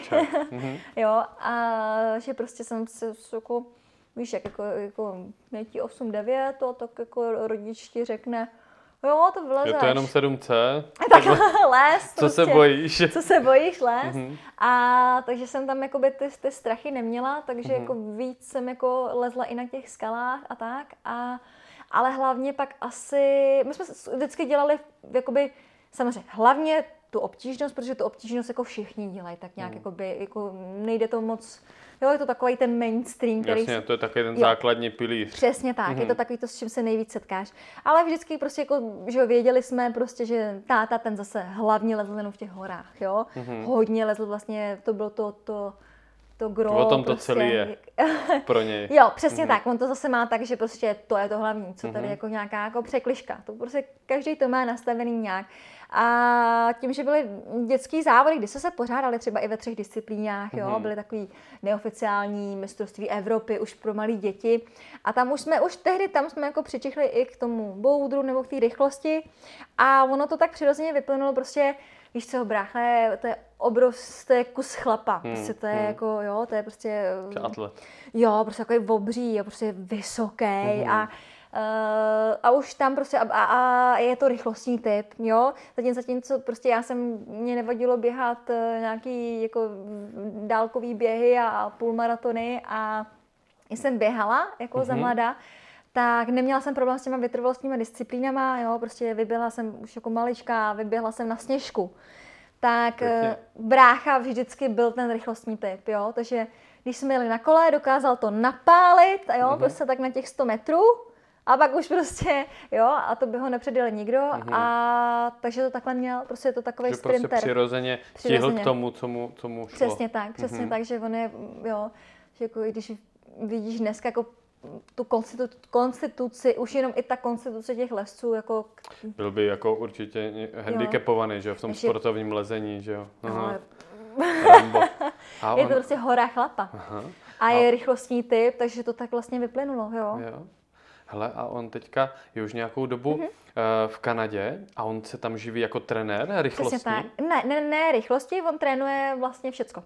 Mm-hmm. On byl teďka už asi jedním z dvou těch head coachů, nebo si byl už jako úplně... Jako kanadský? Mhm, přesně tak, no. Teďka ho nominovali na head coache vlastně jako kanadský reprezentace. Já jsem myslel, že byl jen u těch Kanaďanů, že byl v té kanadské reprezentaci jenom na rychlost. Ne. On už teďka dělá všecko. Mhm. Takže koučujeme kola, jo? Ano. Kecáš fakt? No jasně.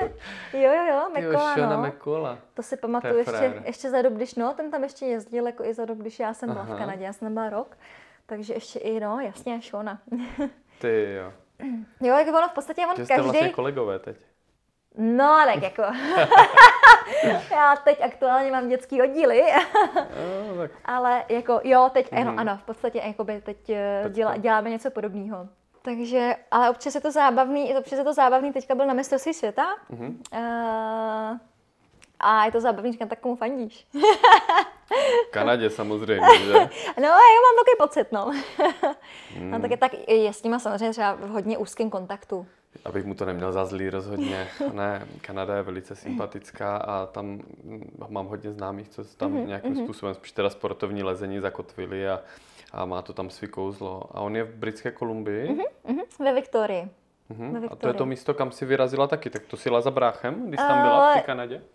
Nejela jsem tam čistě jako za bráchou, já jsem tam v podstatě jakoby vzala jsem se tehdy se to jmenovalo Work and Travel, no to je asi i dneska jako Work and Holiday, Work and Travel vízum a určitě to bylo to startovní, jakoby to startovní místo, kde jsem si řekla jako jo, brácha tam je, vlastně pozval mě k němu a já jsem to využila, že říkám OK, tak já vlastně končila mi taky projekt v práci. A tak jsem si říkala, že tam vlastně jako na rok vyrazím, ale měla jsem jakoby být v té Viktorii jenom chvilku. Jo, že původní plán, já jsem chtěla do Kenmore. To je takový centrum, že? Epicentrum. To je takový epicentrum. Ještě Jasper nebo Jasper, ne? Nevím, já... No a že ten Kenmore, jakože, jo, takže jsem mířila tam, ale vlastně jakoby paradoxně jsem se tam vůbec nedostala, protože už sehnala jsem si práci v té Viktorii a s tím, že jsem měla vízum na rok, tak jsem jakoby říkala, hele, tak už jako zůstanu tady, tak jsem vlastně jako pracovně zůstala tam.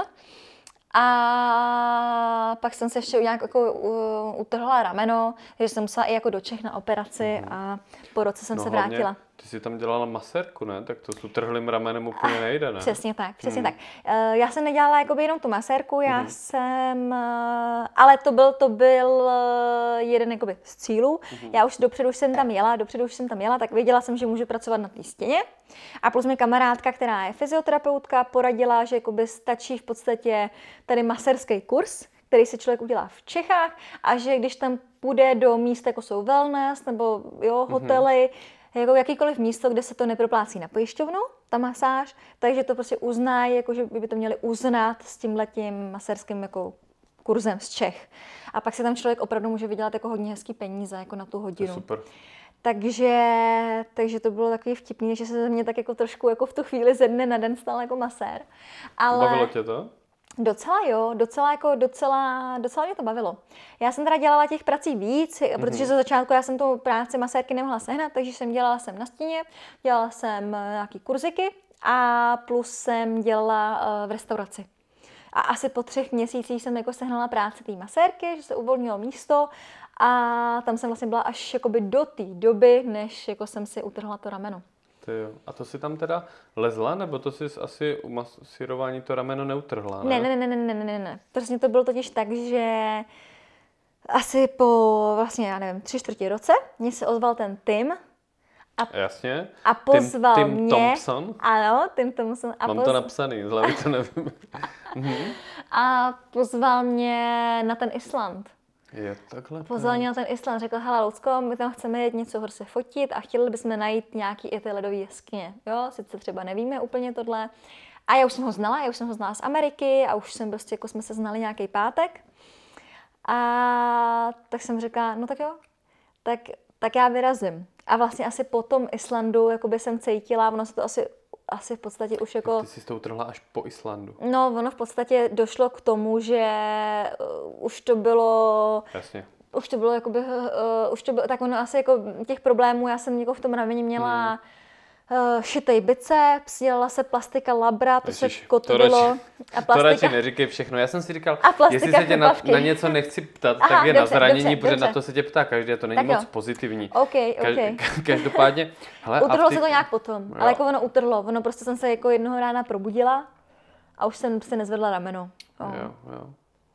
No a zvládla si tam, stihla si tam něco zalíst v Kanadě? Tak, nestihla, skoro vůbec, protože jako já jsem i měla ten primární záměr tam jet, byl vydělat si peníze. Aha, tak jo. To nebylo jakoby jet tam líst, ale bylo to prostě našetřit si nějaký peníze. Mm-hmm. Takže já jsem tam jako, já jsem pracovala 6 dní v týdnu, takže volné já jsem měla jenom jeden den neděli. Jo, a ono jakoby, na tu neděli člověk jako je rád, že je rád, že si odpočíne. Je rád, že je rád, ještě s tím, že jsem masírovala, takže to bylo jako masakr. Náročný.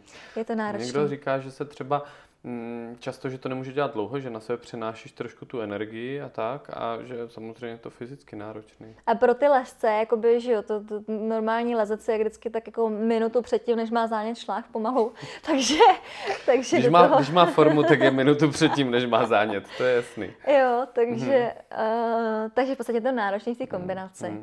Ale já jsem to měla tak nastavený, že prostě se jako hecnu a prostě, že takže víc jako, takže jsem tam hlavně pracovala. No ale četl jsem, že jste tam udělali spanilou jízdu do Kalifornie, do Bishopu. Aha, přes Vánoce. Já jsem měla přes Vánoce, super. Já jsem, že jo, jako jediný volno, který já jsem měla, ale bylo to vánoční. To prostě dělali v autě, nebo jak dlouho se tam jede? Dlouho, 2 dny minimálně. 2 dny. A jak vás napadl zrovna Bishop? Tak, protože tak v té Americe všude, nebo jako v Amerika, Kanada, všude dlouho dojíždíš, většinou. Jo, takže to je úplně normálně jakoby běžný, že tady třeba už, jako když máš v podstatě z Prahy dojet do Krasu, tak už je to, tak už jako... A že takových lidí je hodně. Tak už je to, jo, tak už je to prostě úplná vejprava a oni to tam třeba jezdí běžně denně, jako někdy, jezdí do práce, ne? Ano, někdo jezdí takovýhle vzdálenosti klidně i pracovně. Takže věděli jsme jako, že tam je pěkně, no věděli jsme, já jsem jako životě neboudrovala, že jo, ještě v té době. Ty jsi v té době neboudrovala, řekla, já jsem Bishop. No tak v podstatě jeli kamarádi a já jsem si, no jasně, tak já jsem si řekla, jasně, proč ne, hele, takhle to začalo s cepínama, jasně, proč ne. Nebála se z toho. No a co Bishop, jaký to bylo? Já jsem tam jela s takovým už skoro zánětem šlach, z toho masírování. Takže bylo to dobrý. S utrženým ramenem. To ještě nebylo. Ne, to ještě nebylo. Takže v podstatě já jsem tam jako takhle, abych tím pravdu řekla, pro mě to byla taková jakoby, jestli jsem třeba jednou byla předtím kdysi někde na Sněžníku, jo, nebo něco takovýhleho, jo, nebo prostě možná ještě jednou kdysi dávno na Betráči. Pro mě to byla, já jsem to vůbec nebrala jako, že to je jako lezecká akce. Jo, paradoxně. Prostě dovolená, vánoční. Ano, já jsem to brala, že to je jako vánoční dovolená. Prostě, jakoby, to hlavně, co já si pamatuju z Bishopu, je, že to jsme tam dělali velký oheň a měli jsme tam krásný Vánoce, jsme tam slavili, protože to byla taková mezinárodní jako parta a kamarádi z té Kanady. Vlastně i brácha tam byl taky. A jo, takže já si pamatuju, že jsme tam měli pumpkin pie na Vánoce a že každý měl udělat, jo, bylo nás tam třeba 10 a každý měl udělat jakoby ten svůj vánoční pokrm a teď jsme to prostě se jako ochutnávali. Takže já se daleko víc a ty horký prameny.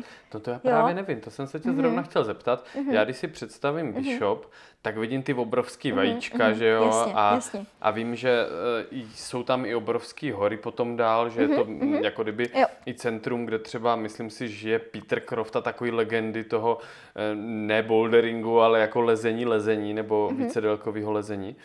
Ale nedovedu si vůbec zařadit, tam je jako nějaká vesnice, nebo jak je to daleko od těch, jak je to opuštěný, jak to tam vypadá? Tak mně to zas tak hrozně opuštěný nepřišlo. Jo, jakože jsme jako v podstatě relativně kousek, jako je to do nějaký kavárny, jo, nebo něčeho takového, takže jako, a ono zase, jako já když to vemu, že já vždycky vycházím z těch posledních let, co byly ty ledopády. Jo. Takže když někdo mi řekne, hele, tam se jde strašně dlouho na ty boudry, já říkám, jak dlouho se tam jde, a oni, to třeba hodinu do kopce, a říkám, to není tak hrozný, ne?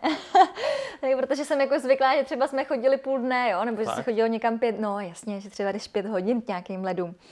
A Takže v podstatě ten Bishop, mně to přišlo, že to je, i mi to přišlo, že to je taková jako rodinková oblast, jo, a...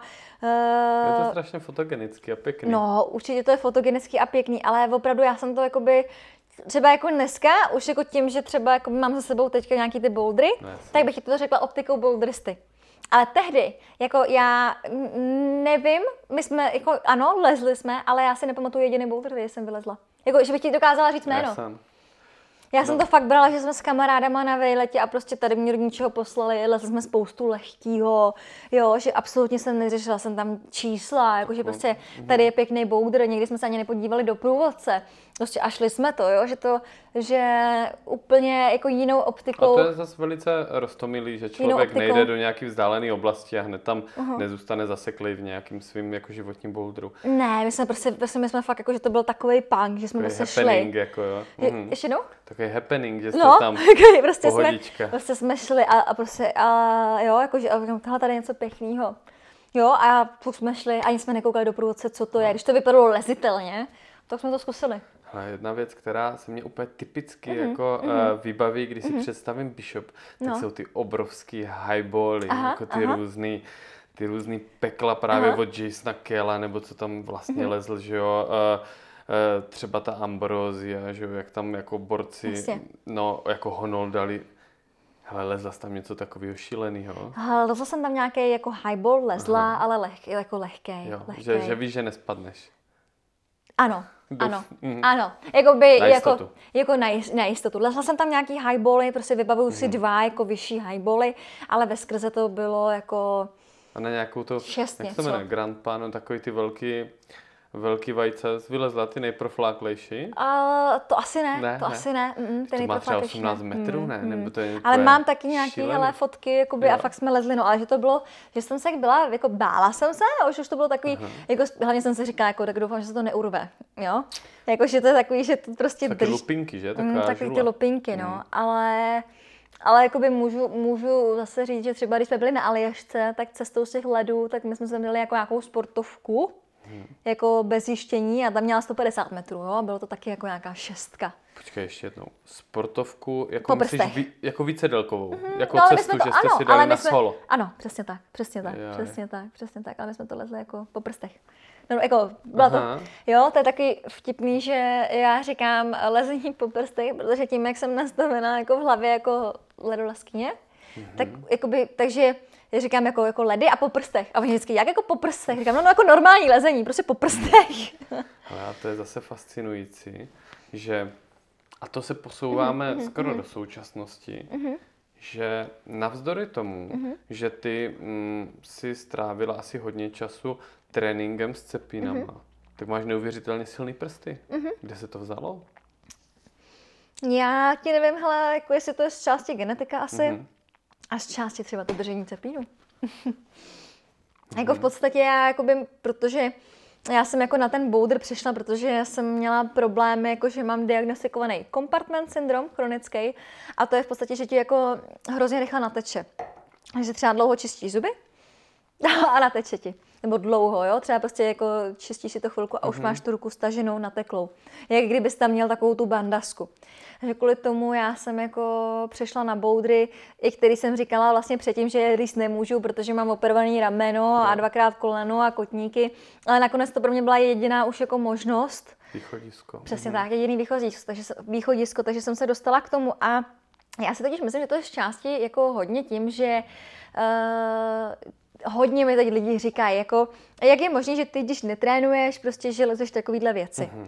A tak jako já si myslím, jasně, z části určitě asi geneticky třeba jako silný prsty, nějaký třeba cit pro pohyb, ale já jsem v podstatě léta strašně dřela na těch cepínech. Jo, a to už mám jako v sobě. A ono se to jakoby nezdá, že to je prostě třeba jako jiný, ale jako jsou tam aspekty, které jsou jako stejný. Jo, že když, já nevím, jsem trénovala na cepíny, tak jsem prostě dokázala na maximálku zvednout třeba moji hmotnost, jo? Že jsem se dokázala prostě... Jako na cepínech. Ano, na cepínech, jo, tak ono to třeba jako podobně, nebo taky jsem trénovala jako, že jo, prostě... Že ti zesílily šlachy? Jakože tak jsem byla, jakoby, víš, jakože jsem hodně jsem dřela na těch cepínech. Drsný. Takže teď už třeba jako, teď už netrénuju, protože nemůžu. Jsi jela i... Ale už jsem trénovala. Že to máš v sobě. Mhm. Jo, že už mám to hodně v sobě a oni to ty lidi hodně jako odlišujou. Jo, že to je prostě jako, ono je to něco úplně jiného, ale pořád jakoby, pořád některé ty aspekty jsou stejný. Mm-hmm. Takže... To je právě zajímavý, protože ty jsi jedna z mála osob, kdo to dokáže jako kdyby takhle zhodnotit a pro spoustu lidí, nemyslím si, že z mýho okolí, ale jako tak obecně, je to dost jako fascinující sledovat, že často jako kdyby to tak bagatelizovali, jasně, s cepínama, to prostě, když nemá, to je jednodušší, že nemusíš trénovat prsty a často třeba nějací jako vrcholoví lesci, já nevím, že nějak krivošejcev, taky říkali, hele, já si trénuji s cepínama celou zimu a potom si třeba 2 měsíce potrénuju prsty a jak tím, že to má v sobě, tak je schopen potom, nebo byl schopen líst třeba svěťáky. Jo, je to tak, protože oni ty lidi si myslí, jako, že vlastně, že to je jednoduchý, ale já tím můžu říct, že v životě tím nenateče víc než na cepínu. Ne, prostě to nejde. To ani fyzicky jako není možný, nebo říkám, já jsem skončila s lezení na cepínama, protože jsem měla jako životopodobné rameno a nemohla jsem už trénovat. Jo, a podařilo se mi třeba vylíst jako 8C na skále, jako relativně v kratším jako rozmezí. A fakt ti můžu říct, jako čestný horolezecký, nikdy nenateče víc než na cepínech. Nenateče. Ale ty si tu safíru, to takový přelomový, a to možná, a tím ses dostala třeba do hledáčku, třeba i toho fotografa, nebo ty se s ním strašně zviditelnila, přelezla vlastně první 15, ne, jako, nebo to ne vlastně, minus, no. 15 minus, to vlastně Mixoval, byl nějaký projekt, ne, v té době ještě? Jo, to byl projekt, to byl několikaletý projekt a... To zlezla 50 minut, já jenom dokončím ta pointa, takže zvisela na rukách 50 minut. To je peklo. Je to čirý peklo na stěně. Ale s tím témem já se znám, ne kvůli té safiře, já se s ním znám, my jsme byli kamarádi už vlastně z ledolezeckého festivalu v Ourej. Takový festival a tam jsme se vlastně, já jsem tam byla první den a šli jsme se zalíst jenom nějaký lehký ledy. A on tam stál u toho prvního ledu, takže my jsme se tam nějak měnili, jako říkám, čau kluci, jak to jde a jaká je podmínka nebo něco. To je pěkný. A on říkal čau a prostě já jsem Tim a říkám ahoj, já jsem Lucy a takhle vlastně jako, takhle my jsme se seznámili. Takže a ono, co ty tady a odkud seš? A říkám jako já tady závodím, ty tady závodíš a jo, takže takhle my jsme se vlastně dali dokupy. To je super. A pak jsme si napsali a od té doby vlastně už jsme měli jako jo, jsme se spolu jako ať už v Americe, nebo na Islandu, nebo na Aljašce, tak jsme pak spolupracovali společně. Tepecka. To je pěkný, to je roztomilý a pěkný a ty fotky jsou neuvěřitelné, to si určitě každý posluchač najde, kdo to ještě nezná. Já bych jenom zpátky trošku... nakousl, protože to bylo vtipný. Samozřejmě rozumím tomu, jak vysvětluješ, že to prostě v sobě máš, že to máš odedřený, že tam tím způsobem to tak obecně v tom tréninku prostě funguje. Ale bylo to roztomilý sledovat, protože vznikla taková v nedávné době vlastně byl prolomen takový boulderový etalon, že jo, první 8B a tak, kdy jste jistým způsobem s Jančou Vincorkovou se vám to oběma povedlo a potom byl nějaký rozhovor a ono, že trénuje 15, občas 15 hodin třeba mimo sezónu, v sezóně 10 týdně, tak bylo vtipný, že ty jsi tam, jo, já trénovat moc nemůžu a tak, že to bylo... Takový jako, je dobrý to uvést na pravou míru, že tady tyhle všechny jako ryby najetý hodiny tréninku zněla z předešlých let. Já už mám za sebou. Já už mám odtrénováno. Sklízíš ovoce. Já už. Ne, tak samozřejmě ono to jako netrvá to vděčně, ale jako chci říct, že nějak jakoby ten základ už tam byl jakoby položený. Jo, byl tam položený a jako fakt jsem jako... Kdybych měla srovnat jako čísla, jako takový ty objektivní, na kterých jsem, tak to jako jsem tak jako v něčem tak na 30%, než jsem byla. Jo, v něčem prostě ještě míň, protože třeba v čemkoliv. Jasně, už a jako hlavně já teď ani nemůžu, protože mám takových těch, jako už mám strašně moc operací, tak to ani jako nejde, jo, ale když prostě třeba fakt jsem koukala na ty deníčky a tak jsem viděla, že jsem prostě, jo, že jsem dokázala dělat chyby z 50 kg. Teď dělat chyby z 50 kg, no tak to... To určitě ne. Jako je to drsný, ale trénuje se tak. Jako není to nic, ale trošku mě připomínáš, když jsem si povídal s Jirkou Kotasovou, která, Kostruhovou, která vlastně netrénuje a je jako šíleně dobrá, ale taky to měla svýho času jako odtrénovaný. To prostě nevokecáš. Jo, ale, jako je tam část třeba nějakýho, dejme tomu, část genetiky. Tak to musí být. Jasně, to musí být. Ale jako nějaká, jako, jo, pořád to není tak, že prostě... Jako, a ten pohybový talent, když jsem viděl ty bouldry, tam je taky vidět. Prostě, že nad tím nepřemýšlíš, že intuitivně i u těch boulderů to bylo vidět, schválně jsem se koukal. To je jako fakt prostě vidět z první dobré, kdo to jako má v sobě tak nějak přirozeně. Ale co mě, jedna věc, která mě neuvěřitelně teďka překvapila v poslední době, je, že si z těch boulderů si tak odskočila na věž Suché Kamenice, která je teda pro posluchače, je to taková osamělá věž, tyjo, v místě pod sektorem zvaným Showland, kam si myslím, že nikdo, kdo není velký fajnšmekr, nezavítá. A jsou tam snad 3 pekelné cesty. Jak tě to napadlo? Co tam tak jako... Tak v podstatě, jo, já jsem jako z Děčína, původem z Děčína. Takže jako já tam i na procházky třeba, když jako jedu na, jako občas jako na víkend třeba jdu i navštívit mamku, nebo která tam žije, takže my tam třeba jako chodíme na ty procházky, takže já i jako to znám, jo, že prostě vím, že tam ty cesty jsou a tu cestu já jsem jako znala, já jsem ji znala, kamarád mi ukázal a takže jakoby věděla jsem. A tu cestu já už jsem zkoušela loni. Problém byl kvůli tomu kompartmentu, já jsem to nemohla vylíst. Já udělám ty kroky, ale pak ti prostě ta ruka se ti stáhne a stáhne se ti do takové šílenosti, že pak nemůžeš prostě pohnout prstem. No ono to někdy ten kompartment jako kdyby může být až úplně patologický. Já jsem viděla, že někdy to, když to přesáhne tu že to musí jít tkání, jako kdyby. Přesně, tak já jsem to zvažovala. Já jsem jako pořád to mám v hlavě, jakoby tu operaci, ale je to takový, že to je nějaký nitrožilní, nějaký tlak, ne, který se jako kdyby. No, prostě ten tlak jako v tom svalu, no. A jakže se to změnilo? Co se stalo? Že najednou právě, že ono se to zase tak, jakoby, já jsem měla 5 měsíců pauzu od lezení úplně. Od vlastně jakoby Magicu, ten byl přelom květem, červen, jsem si dala úplnou pauzu, 5 měsíců. A trošku se to zlepšilo, A zlepšilo se to jakoby do té míry, že vlastně jakoby to pak šlo vylíst. Ale je to tak... ti nenateklo. No jako v podstatě ono, jako, že se mi to nestáhlo. Jo. Ale zase, jo, ono to není prostě jakoby, jako já to pořád mám, jako že zuby si nevyčistím, jo, že prostě pak už si pořídíš si, já nevím. Vlastně elektrické, jo, nebo prostě nenakrájím salát, jako nakrájím rajče, ale u okurky už nemůžu. Takže prostě mám jako mixér, jo, prostě nebo sekač. A jakoby takhle jsme hodně jsme přešli. Nemůžu vysávat, tak tady máme elektrický vysavač. Já taky nemůžu, ani nic mě není. A tak to je něco jiného. To je jiný problém. Sakra, to je jiný syndrom. To je moribundus, to je něco jiného. No počkej, to se léčí. To jsem si naběhl. No. To je prostě 11A. To na pisku to nejde srovnávat, to se řekne, dobrý, to je 10B, teda 10B, 8B, ale to není, to je prostě na pisku, je to úplně jiný kafe. Je to úplně jiný kafe a hlavně tam jako je i ten morál, ono už i třeba v této cestě, jakoby k té první, jako to je... Odkud to je? Od Junglího nebo od Tomajdy? Ne, to je od Rosti Štefánka. To je taky od Rosti? Od Rosti a Junglí, aspoň jakoby vím, že má jediný přilaz, no. Ale říkám, vím, takhle. Já vím, že ta hranka, co tam je ten tandem, že ano, to je jako to se leze víc. Tam je taky voltrik dole.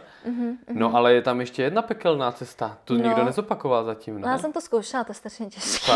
To je taky od Rosti Štěfánka, to je částečné zatmění, ne? Ale já nevím, jestli on to má přilezený nebo nemá. Tak to já nevím, to bych se ho musela zeptat. Jinak by to nebylo hotový, ne? Jenomže tam je to, tak ono to mohlo být hotový, jakože se to mohlo jako třeba navrtat. Já už jsem dlouhodobě domluvený s Rostou, že si pokecáme, tak já se ho na to schválně zeptám. Tak se na to nezeptej, jako mě by to zajímalo, ono to je to těžký jak prase. Tak, je to těžký jak prase. Takže to 11C, no, tak ale to mě to přijde těžší než 11C. Fakt?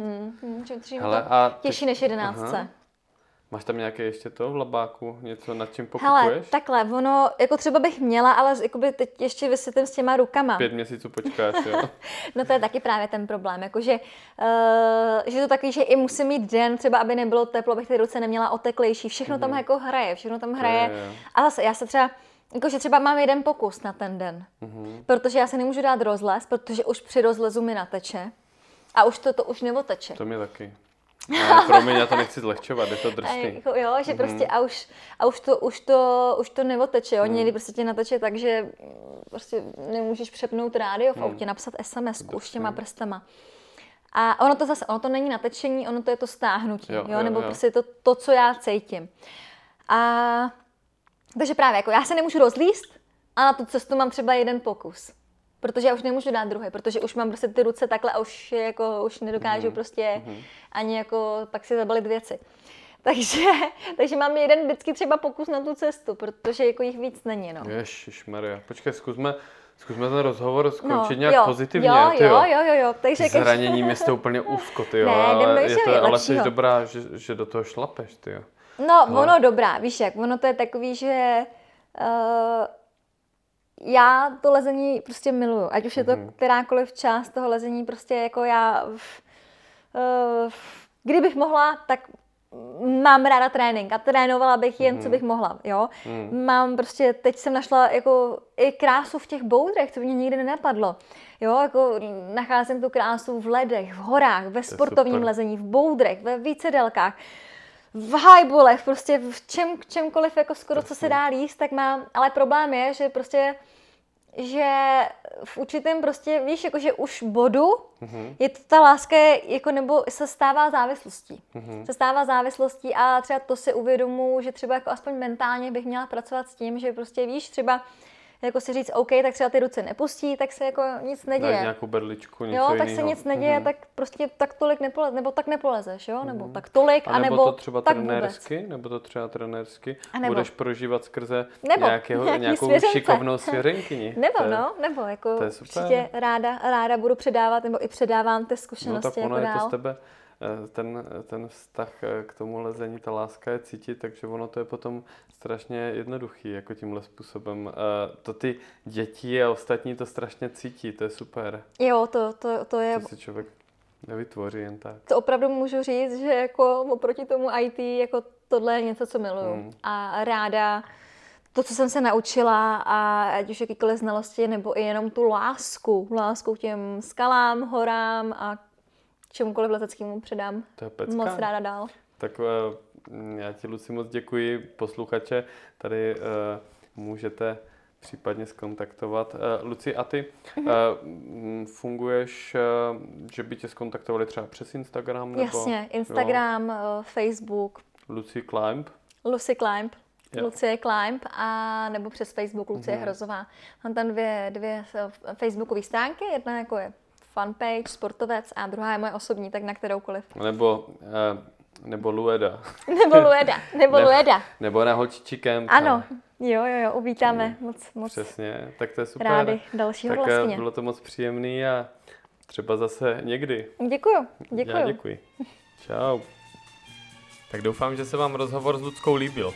Pokud vás zajímá, co bude příště, tak mám za sebou již rozhovor s mladým talentovaným Štěpánem Wolfem, což je neuvěřitelně silný lezec a boulderista a zároveň vlastně studuje trenérství, takže jsme trošku hlouběji nakoukli do jeho pohledu na silový trénink a na jeho přípravu, cíle a jakým způsobem se chce posunout do budoucna. Kdyby vás napadlo, že byste mě třeba rádi nějak podpořili, tak mám pro vás špatnou zprávu.